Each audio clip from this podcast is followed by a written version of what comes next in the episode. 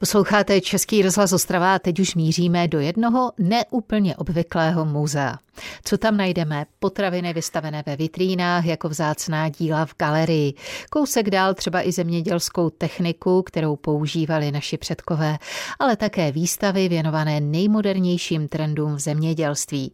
Tak to vše uvidíte v jedné ze šesti poboček Národního zemědělského muzea, kterou najdeme v Dolní nebo v ostravské dolní oblasti Vítkovice, ať je to úplné. Redaktorka Českého rozhlasu Ostrava Nadě Čvančarová se tam setkala s historikem a muzeologem Ivanem Bergerem, který se stal ředitelem tohoto nejmladšího muzea v Ostravě.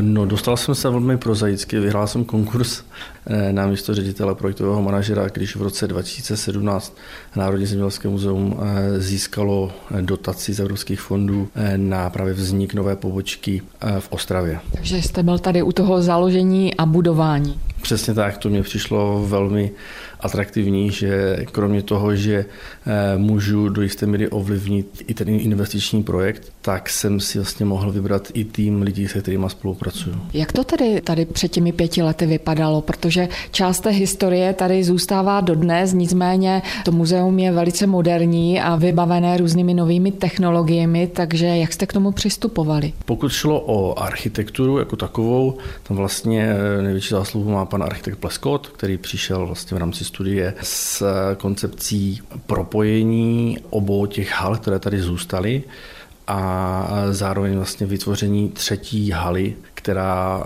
se rozprostírá nad těma původníma dvěma halama.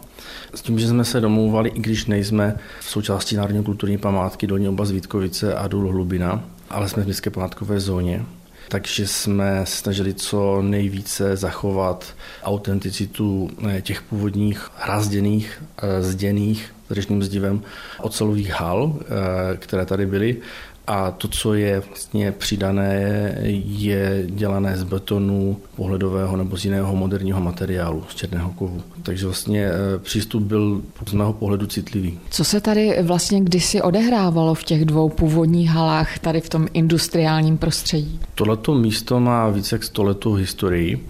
My máme eh, zachycené fotografie z roku 1926, kdy už se vlastně přestavovaly původní haly a tyhle ty dvě haly, které tady zůstaly, tak byly jádrem eh, měděné hutí. Tady se vlastně zpracovávala eh, měď, nebo získávala se měď eh, v rámci výroby feromanganu a ta měď se potom dál tady nespracovávala, ale prodávala se dál. Potom během druhé světové války objekt dostal přímý zásah, ta výroba byla obnovena a v 60. letech, na počátku 60. let eh, vedení Vítkovických eh, železáren rozhodlo, že ta produkce mědí už není eh, rentabilní a proto ta měděná huť byla postupně zavřena a všechny objekty, včetně mlínů a dalších objektů, které tady byly, byly vlastně strženy. Zůstaly tady původně dvě haly. Bývalá loužírna, to je ten jižní objekt, a sklad sypkých materiálů. Jenom pro představu našich posluchačů, pokud tady ještě nebyly, ty haly jsou obrovské, je to spousta metrů čtverečních. Teď se vám hodí vlastně i na ty zemědělské stroje, které vy tady částečně taky představujete. Ano, to je vlastně i záměr, že eh, ty haly mají teďka zhruba 100 x 20 metrů a výšku více jak 10 metrů takže nám umožní prezentovat jak ty stroje jako takové, tak samozřejmě třeba nějaké jiné technologie. My máme teďka připravený projekt, který by nám umožnil vestavět do jedné z těch hal kompletní mlín vodní. Jak se vám vůbec eh, líbila na počátku ta myšlenka vlastně postavit zemědělské muzeum uprostřed tady té průmyslové oblasti? Eh, musím se přiznat, že když jsem uviděl ten inzerát, tak eh, jsem se taky smál, Přemýšlel jsem, co má společného ten průmyslový areál eh, dolní oblasti Vítkovice se zemědělstvím, ale když jsem se nad tím eh, zamyslel, tak těch paralel je celkem dost a my se vlastně pokoušíme i dohledávat. Jedna z těch věcí je, že my nechápeme zemědělství v tom užším slova smyslu jako polní hospodářství, ale tak jako náš zřizovatel ministerstvo zemědělství v tom širším slova smyslu, jako jsou lesnictví a myslivost, eh, vodní hospodářství, rybníkářství a samozřejmě potravinářství, což je věc, která se dotýká každého z nás. Říká v odpolední Českého rozhlasu Ostrava ředitel ostravské pobočky Národního zemědělského muzea v Ostravě Ivan Berger a prozradí toho určitě více i po písničce. Ta už bude s Václavem Neckářem. Tak pěkné odpoledne. Ten je Jak už víte, v Ostravě najdeme jednu z šesti poboček Národního zemědělského muzea a to v rozlehlých prostorách dolní oblasti Vítkovice. A právě tam zve do expozic věnovaných potravinám a zemědělským strojům. Návštěvníky ale láká v průběhu roku také na interaktivní výstavy, tvůrčí dílny nebo ochutnávky. U zrodu moderního muzea, které najdeme z části i ve stylových historických halách, se se současným ředitelem Národního zemědělského muzea v Ostravě s Ivanem Berg Bergerem setkala redaktorka Českého rozhlasu Ostrava Nadia Čvančarová. Kolik pater má teď vůbec muzeum, co všechno se v něm odehrává? Eh, je to tak, že v přízemí se nachází na vnějších stranách těch hal tzv. studijní depozitáře, to jsou nevytápěné prostory, kde vidět ta původní architektura těch krásných hnitovaných sloupů a cihlového režného zdiva. Zde máme vystavený velmi jednoduchým způsobem takovou ochutnávku toho, eh, co obsahuje největší sbírka zemědělské techniky u nás, kterou máme uloženou v Čáslavi na naší druhé pobočce. Takže traktory, kombajny a tak dále. Přesně tak. Je to tematicky rozdělené na tři okruhy. Jednak to jsou traktory, které tady jsou zhruba od eh, předválečného období až do 70. 80. let.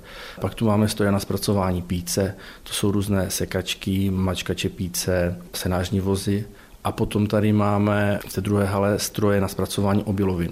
Na odsecích strojů až e, po mlátičky, kombajny, mlínky, čističe obilí a podobně. A potom v těch dalších patrech, protože vy tady máte expozice, depozitář potravin. E, je to tak, že ještě se vrátíme zpátky do prvního nadzemního podlaží, do přízemí, ale uprostřed e, vznikla vestavba, která je vytápěná a zde vlastně konáme výstavy. V současné době tady probíhá výstava věnovaná preciznímu zemědělství, to znamená moderním technologiím v zemědělství. Eh, potom vzniklo druhé nadzemní podlaží, které je vlastně tvořené pochozími stropy té vestavby v obou těch halách. To se používá především pro krátkodobější výstavy a krátkodobé akce. Máme jako součást i takovou mobilní kuchyň s takovým kuchyňským koutkem, kde během sezóny tak nám umožňuje dělat edukační programy nebo nějaké další aktivity.